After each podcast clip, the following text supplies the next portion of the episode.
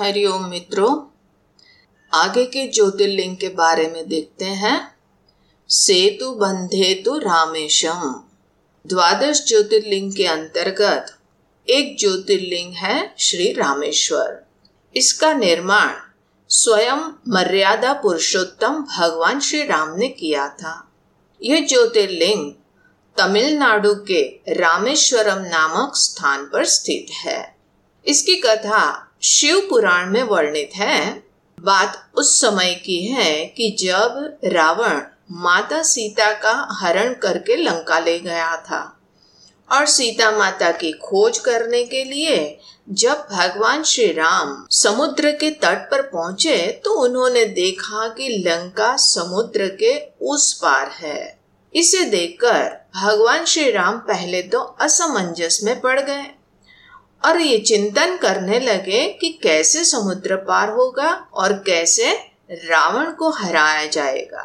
भगवान श्री राम महादेव जी के बहुत बड़े भक्त थे और नियमित रूप से भगवान शिव जी की स्तुति आराधना किया करते थे, किंतु किसी कारणवश और उनके सामने आई इस चुनौती की वजह से उस दिन वे भगवान शिव की पूजा अर्चना करना भूल गए। तभी अचानक उन्हें प्यास लगने लगी और उन्होंने पानी के लिए गुहार लगाई।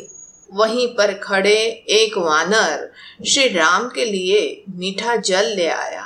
भगवान श्री राम जब जल को पीने ही जा रहे थे तो उसी समय उन्हें स्मरण हुआ कि आज तो उन्होंने भगवान शिव की पूजा अर्चना की ही नहीं थी।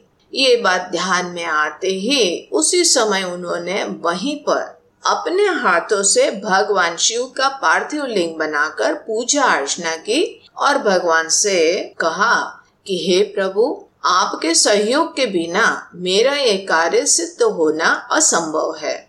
आपके दिए हुए आशीर्वाद से रावण बहुत ही शक्तिशाली और अजय हो गया है। आपसे प्राप्त इस वरदान से वो हमेशा गर्वान्वित रहता है। आप अपने इस दास पर कृपा करें। ऐसा कहने पर भगवान शिव उनके सामने प्रकट हो गए और उनसे वरदान मांगने को कहा। तब प्रभु श्री राम ने कहा कि हे प्रभु, मेरी जीत सुनिश्चित करें और लोक कल्याण के लिए यहीं पर वास करें। फिर भगवान शिव ने श्री राम को ये वर दे दिया और वे वहीं पर ज्योति के रूप में समाहित हो गए। यह देखकर ब्रह्मा जी समस्त देवता और ऋषिगण आदि के सहित वहां प्रकट हुए और उस शिवलिंग का नामकरण करते हुए कहा कि आज से यह ज्योतिर्लिंग श्री रामेश्वर नाम से प्रसिद्ध होगा। यह सुनकर श्री राम ने इसकी व्याख्या की कि रामस्य ईश्वरः इति रामेश्वरः, अर्थात राम के स्वामी रामेश्वर महादेव। वहीं पर भगवान शिव जी ने कहा कि रामः यस्य ईश्वरः इति रामेश्वरः, अर्थात राम जिसके स्वामी है वे रामेश्वर। मित्रों, यह ज्योतिर्लिंग प्रभु श्री राम और भगवान शिव जी की अन्योन्य अनन्य भक्ति और आदर का सूचक है। इसलिए कहा जाता है कि भगवान शिव के प्रति भक्ति के बगैर भगवान विष्णु की भक्ति प्राप्त नहीं हो सकती और भगवान विष्णु की भक्ति के बगैर शिव जी की भक्ति और कृपा प्राप्त नहीं होती है।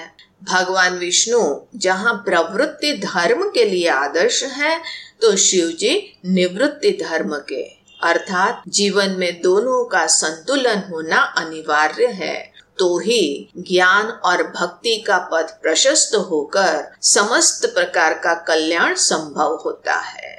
हरिओम।